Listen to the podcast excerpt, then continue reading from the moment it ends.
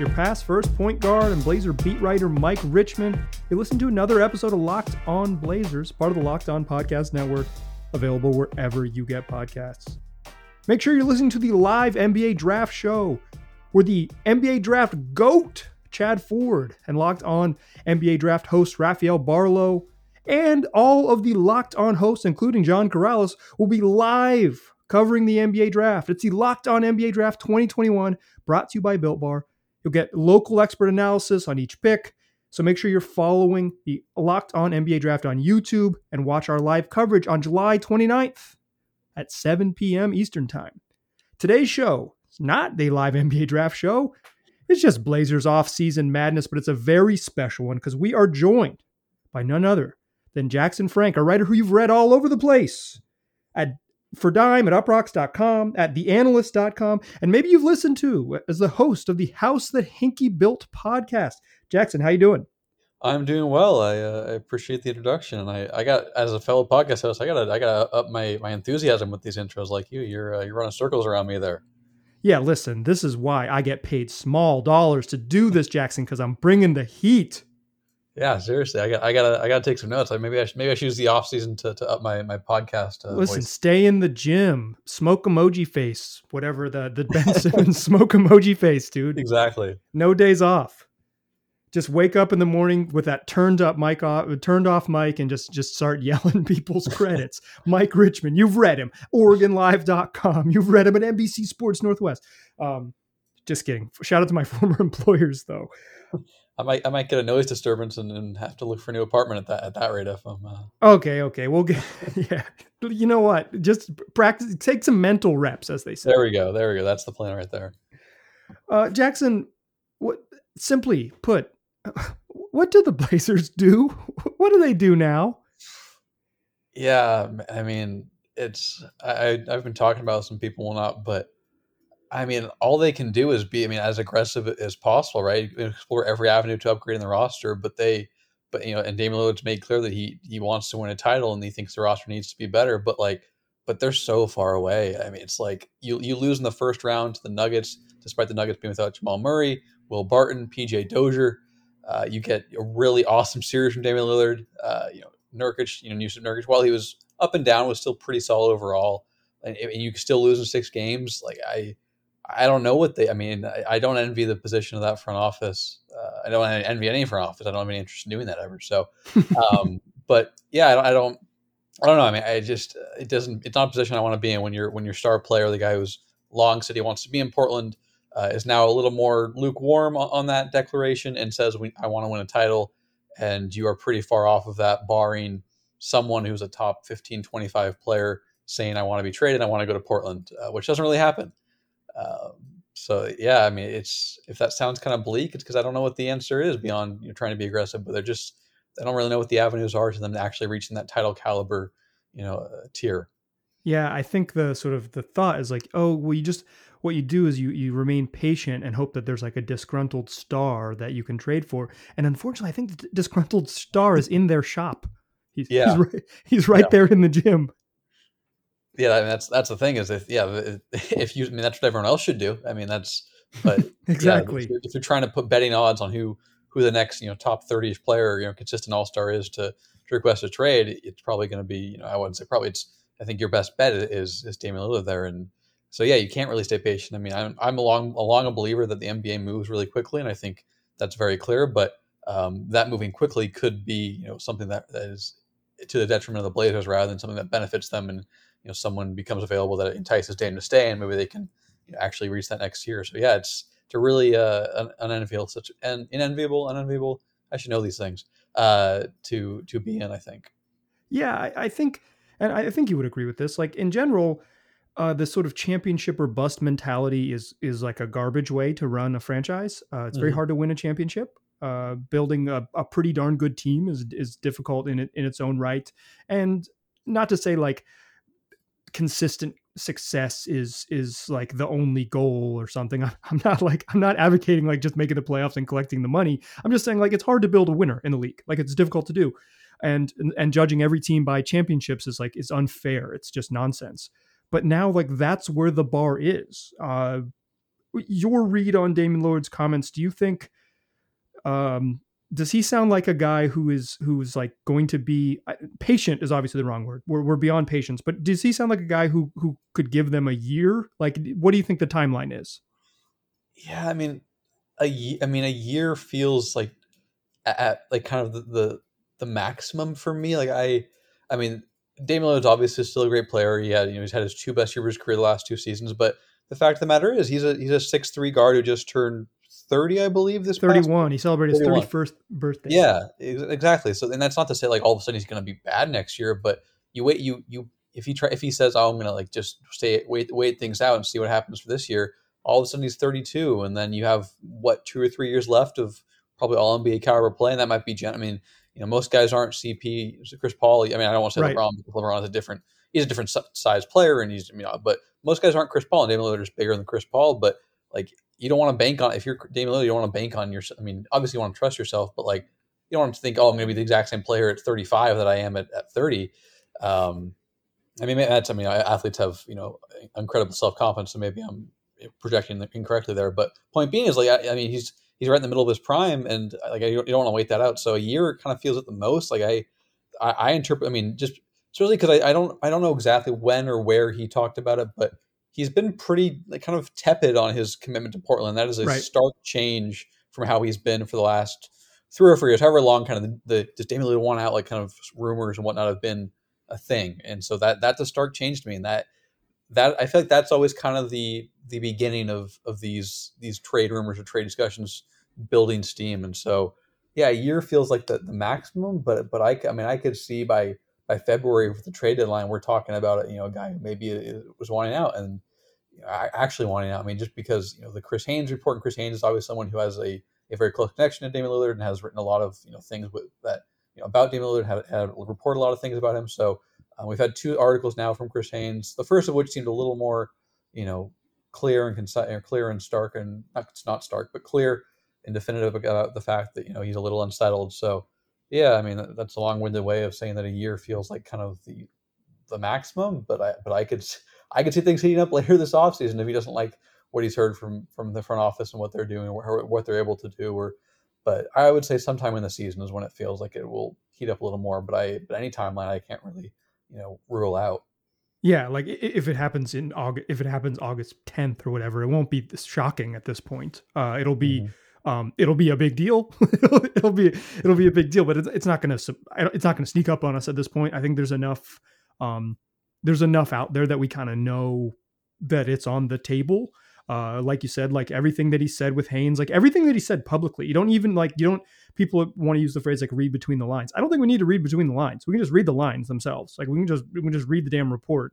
Um, hear what he said at Team USA. Like there's there's enough out there that suggests that that Dame wants he wants big changes or something else. Or he uh, might, be, the, might be the big big the start of a big change, right? Right. The big change yeah. could be him. That's absolutely on the table. Yeah, uh, I think I, I just I think yeah, you're you're you're hitting it spot on that like you don't you don't have to read you don't have to talk about the fact that Chris Haynes has a close relationship with Damian Lillard. I could ignore that and just say that Chris Haynes is a a well respected reporter who breaks a lot of news in the NBA, and he wrote an article about Damian Lillard being a little unsettled in Portland, which is again is a is a contrast to the way Damian Lillard has how things have been covered revolving around his you know satisfaction in Portland for the last seven or so years. I mean, he's been there you know a decade now, but uh, yeah, I think that's it's pretty clear that there's some he wants something to change, and uh, either that he either that comes in the form of upgrades in the roster, which seem tough um, but doable, um, or he's going to be the the first domino of change. Because obviously, if if Dame you know requests out, they're not going to say, "Well, we'll build around CJ and Dame or Nurkic." They're going to try and probably go young. That's right. a whole different discussion. But point being is, yeah, I think you don't have to you don't have to be you know a, an investigative reporter or really perceptive about things to know that um, there's a lot of pressure on the Blazers front office to make the proper moves in the next X amount of months. Maybe one month.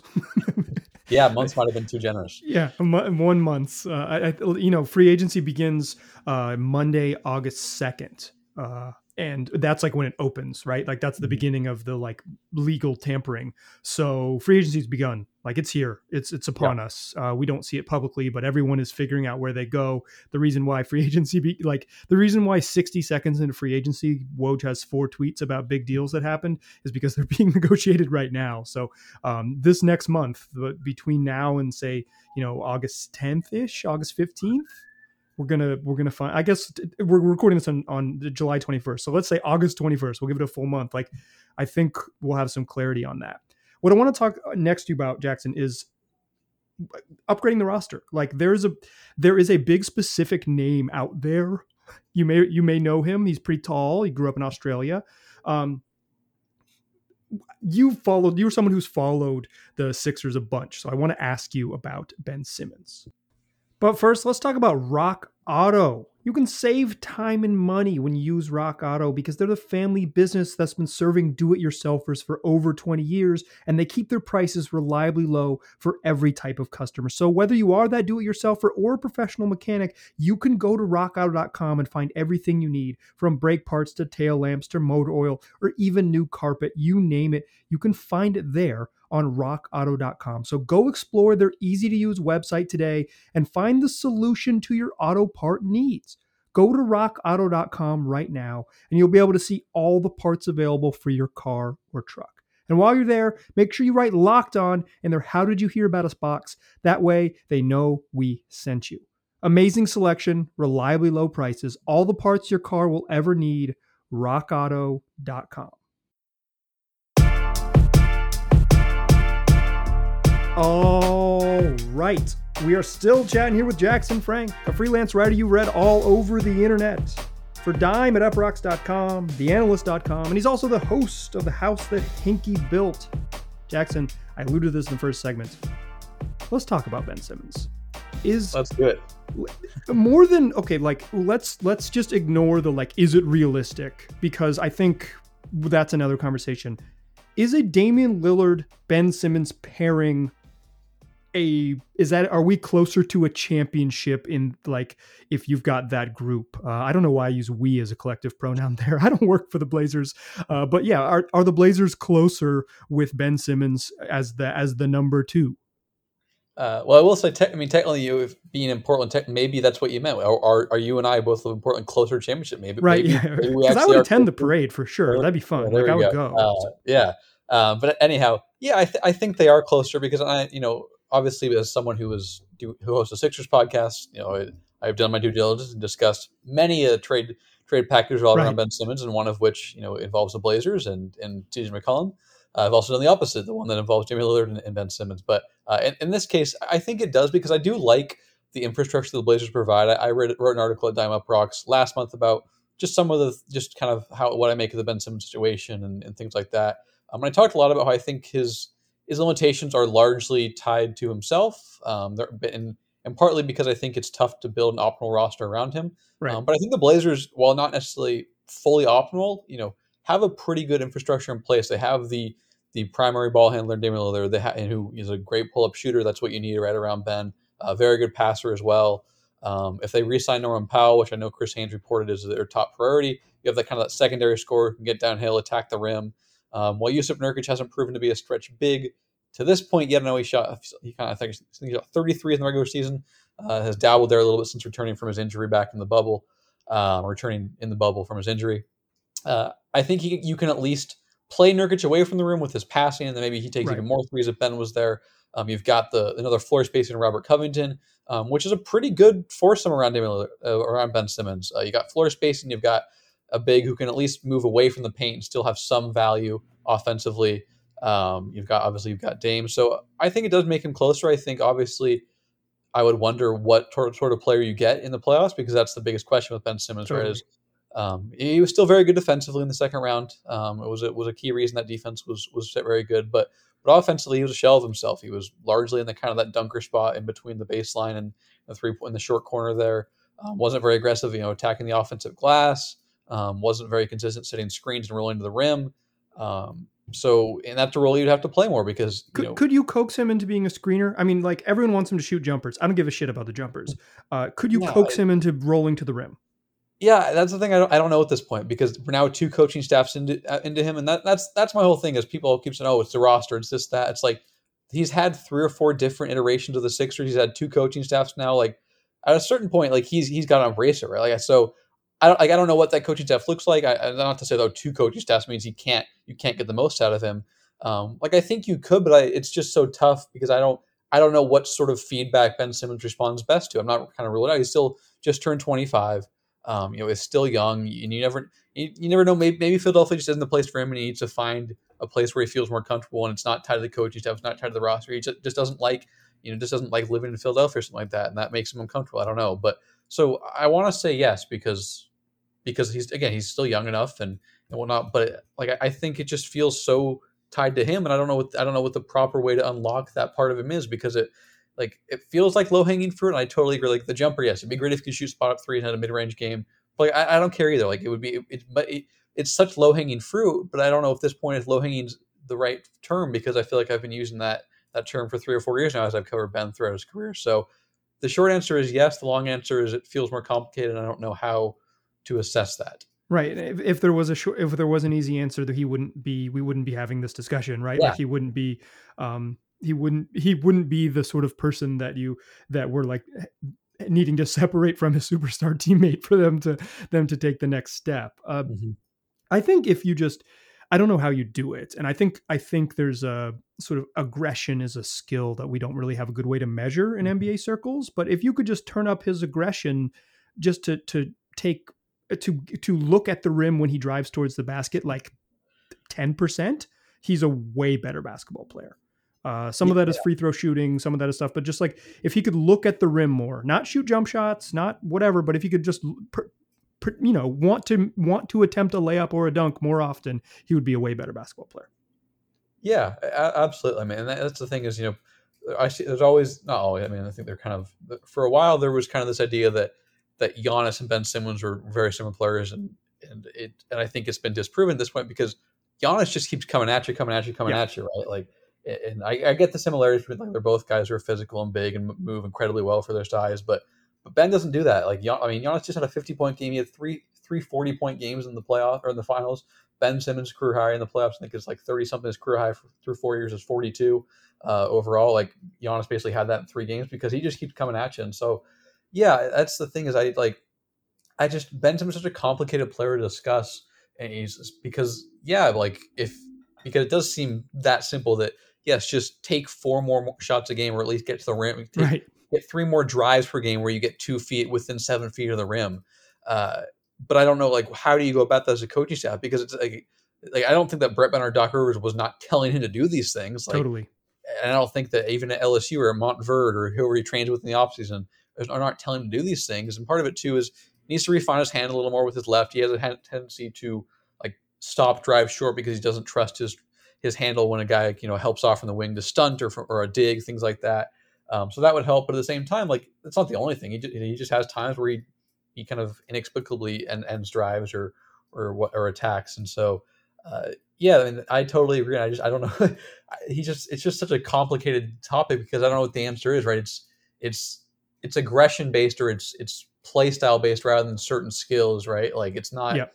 it's not oh he needs to improve his acceleration or you know his handle, which I guess the handle I did include there, but it's not these certain things. It just feels largely within the play style. I don't know how you tap into that. It's not it's not as easy as just saying, yeah, put on strength or improve your jumper or improve your handle. Um, the last of which would help, but I don't think that's by all means a cure all. Yeah, it's I do not know the needle of thread, but I, I I would be interested to find out what it looks like in a new location, even if that is in Portland. I'd love to see Ben just in another uniform to see mm-hmm. if it is yep, situational. I mean, for some guys, it is. You get in a better situation, less pressure, less whatever it might be. Um, maybe it'll work out for him. Uh, it would be really funny if he gets traded to the Kings or something. Actually, the funniest, the funniest situation for like the whole offseason is that either Damian Lillard or Ben Simmons gets traded to the Kings. Yeah, uh, I I think I think the when I mentioned from a Sixers perspective, I think the the most Sixers outcome here will be revolving around this, this entire thing because I think the Blazers and Sixers are going to be are going to be on the phone uh, right. at some point or another throughout this next six months. we're Revolve around someone. The most Sixers outcome will be that they do a Ben Simmons for CJ McCollum type swap uh, and then Damian Lillard gets traded elsewhere four months later, and they continue to be the bridesmaid of, of the East. That will be the most Sixers outcome. Um, but I but I agree for Ben. I, I want to see him in a different setting. Um, I've made clear I don't think that's all of a sudden going to like wipe away all of his his. I don't think it's going to wipe away all of his, his flaws, but I do think you know, there's something to be said for just just a new environment. And so like, I don't want to psychoanalyze him. That's not my job. And it's not something I feel comfortable doing. But uh, I just want to see him somewhere else, you know, uh, in, in different place. And at the same time, like I think he he would benefit from a lower pressure environment. I think because from day one, the Sixers, you know, he's been he's number one pick. He went on. The Sixers have been a playoff caliber team, a 51 team, basically every year. Uh, there's a lot of pressure there. But at the same time, I think he needs the infrastructure to, you know, he needs a primary ball handler, someone who can drive offense. Uh, and so I just wonder kind of where the optimal place is. But I think Portland is a fantastic landing spot for him if it, if it happens. As I said, as I mentioned, kind of the four players around him, assuming they re-sign Norman Powell, um, is a really good spot for him. And so I, I for about just as a basketball, you know, viewer, I would love to see that and kind of see who Ben could be there.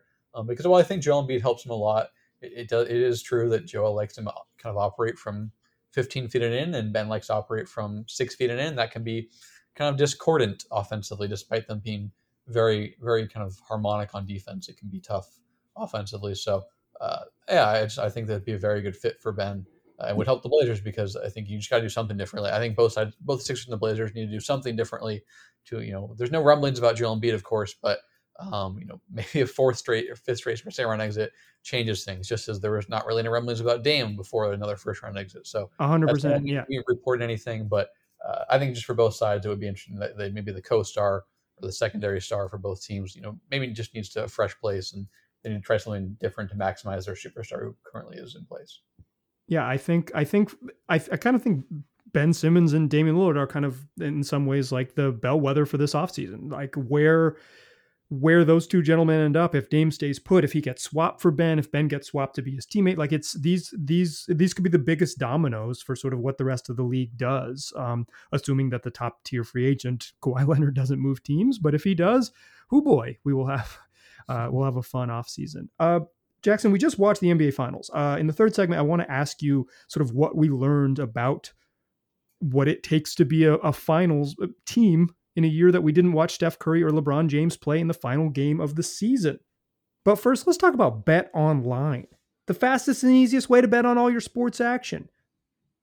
And I'm talking all your sports action. Whether you want to bet on every event at the Olympic Games coming up here over the next month, or you want to bet on the big movers in free agency, which team is going to swing a big trade or which free agent will land where. You can bet on Kawhi Leonard's next team if you feel so inclined, or anything else in the sports world. You'll find the latest news, odds, and info for all your sports betting needs at betonline.ag. So don't sit on the sidelines anymore head on over to the website. And when you're making your first deposit, put in the promo code locked on. You'll receive a 50% welcome bonus. Bet online, your online sportsbook experts.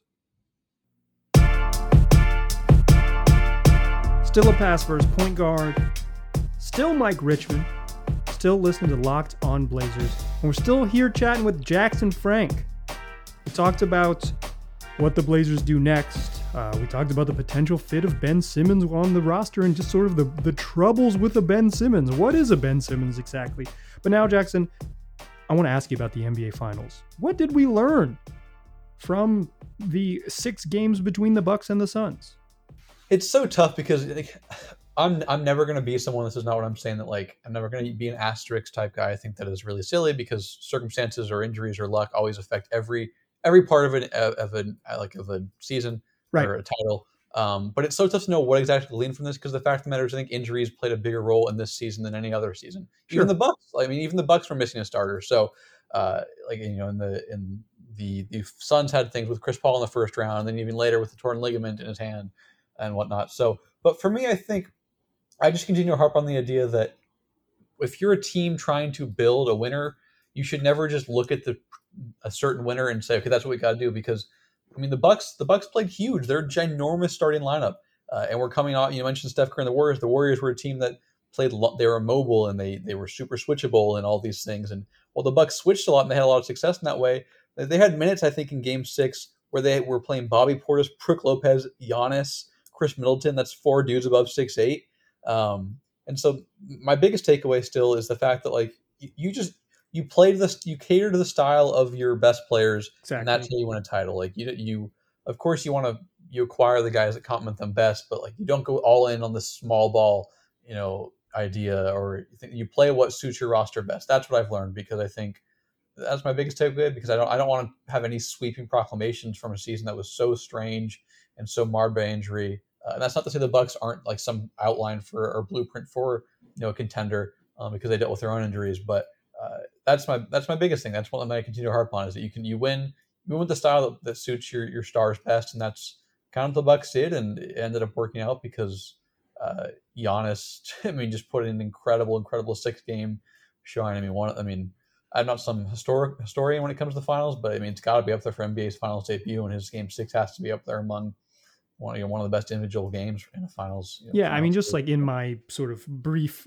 lifetime, um, I'm a little older than you are, but it's not like uh, in in my. Uh, I, I mean, LeBron James in twenty in, in 2016 that comes to mind. Uh, in some ways, Kevin Kevin Durant in 2018, but it's like a little bit different of a calculation there. But like since since then, like maybe Tim Duncan against against the Nets when he was just really really dominant, but it's like a little bit it's it's not quite the same thing. And then like Jordan, you know, like there's just you know maybe maybe one of the Shaq runs as well, but like they're just it's the people that Giannis joined a group. He was already an elite company. He joined a group of like you know the five of the greatest players of all time have really sort of been on that type of type of dominant run. It was um, it was a joy. It was a ton of fun.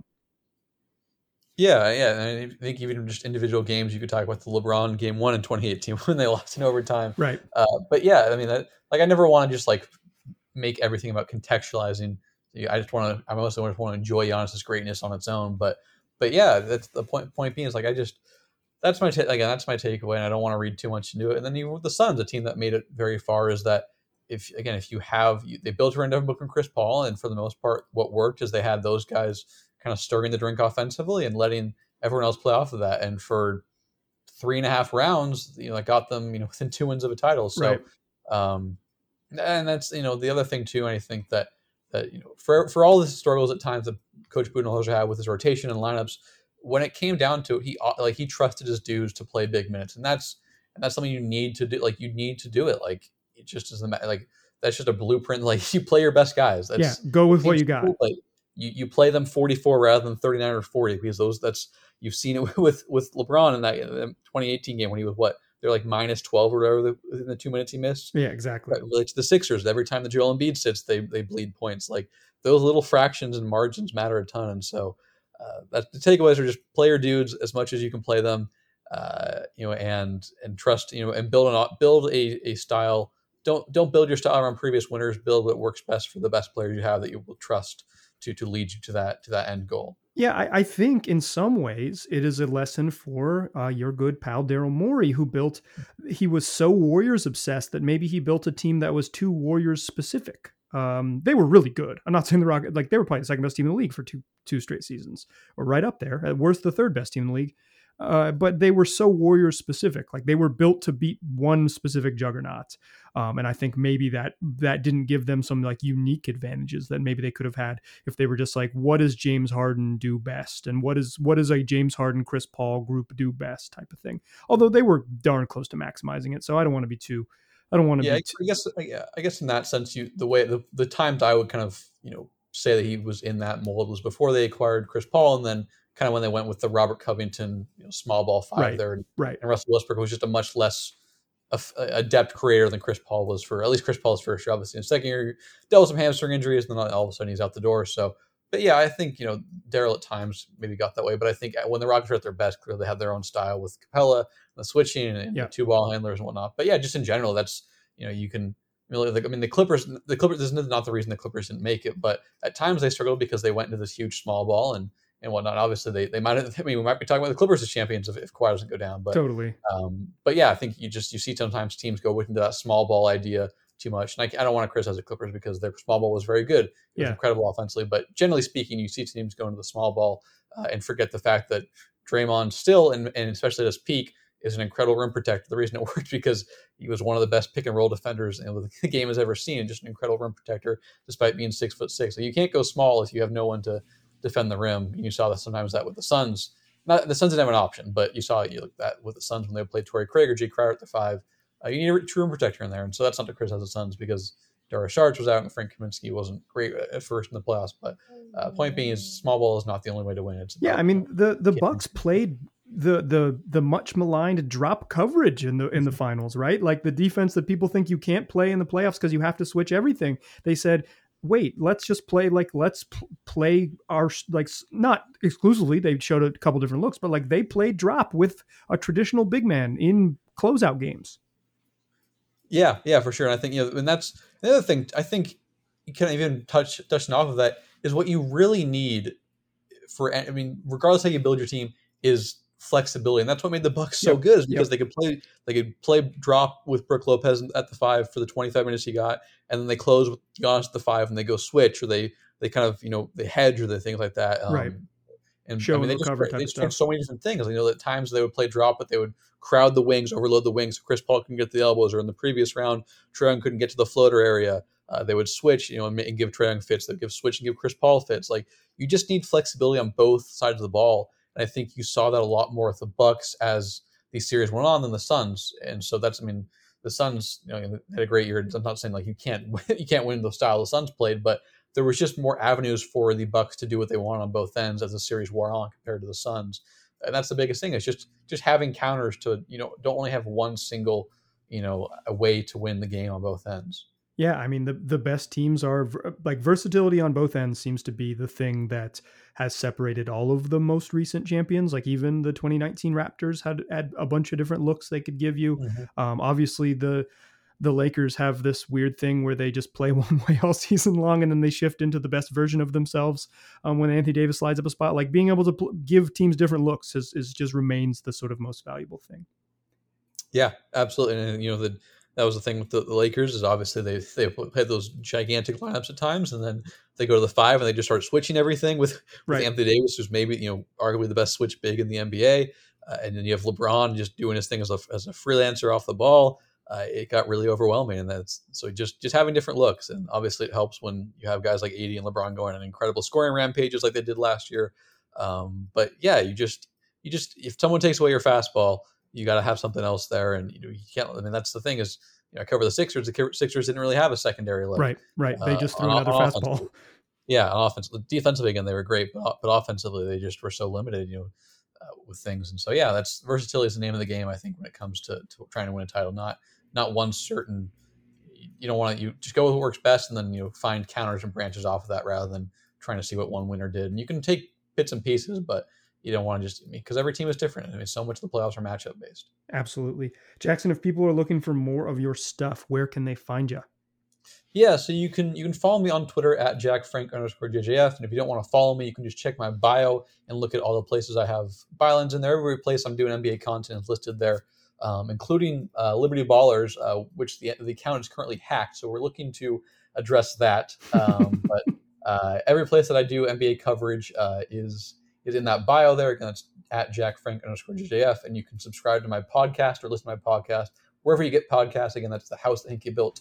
Uh, it's part of the Blue Wire Podcast Network hey listen you were you were complimenting my plugs at the beginning of this episode you you closed this bad boy down with just a just a fantastic self-promotion that was an elite that is a man who freelances for his dinner that's right exactly i should just get a script at this point and pull it up whenever i'm doing oh you don't need it you could go off the cuff that's what the real skill is you know this is a guy you're playing jazz out here i love it. Exactly dear listeners, like I said, follow Jackson's work. Uh, he's he's as as smart as they come. He'll make you smarter about basketball. I, I really really recommend reading what he writes so you can enjoy the game on a higher level. Uh, whenever I read his stuff, like I did today at theanalyst.com, I I got smarter for it. So check him out at Jack Frank underscore JJF on Twitter.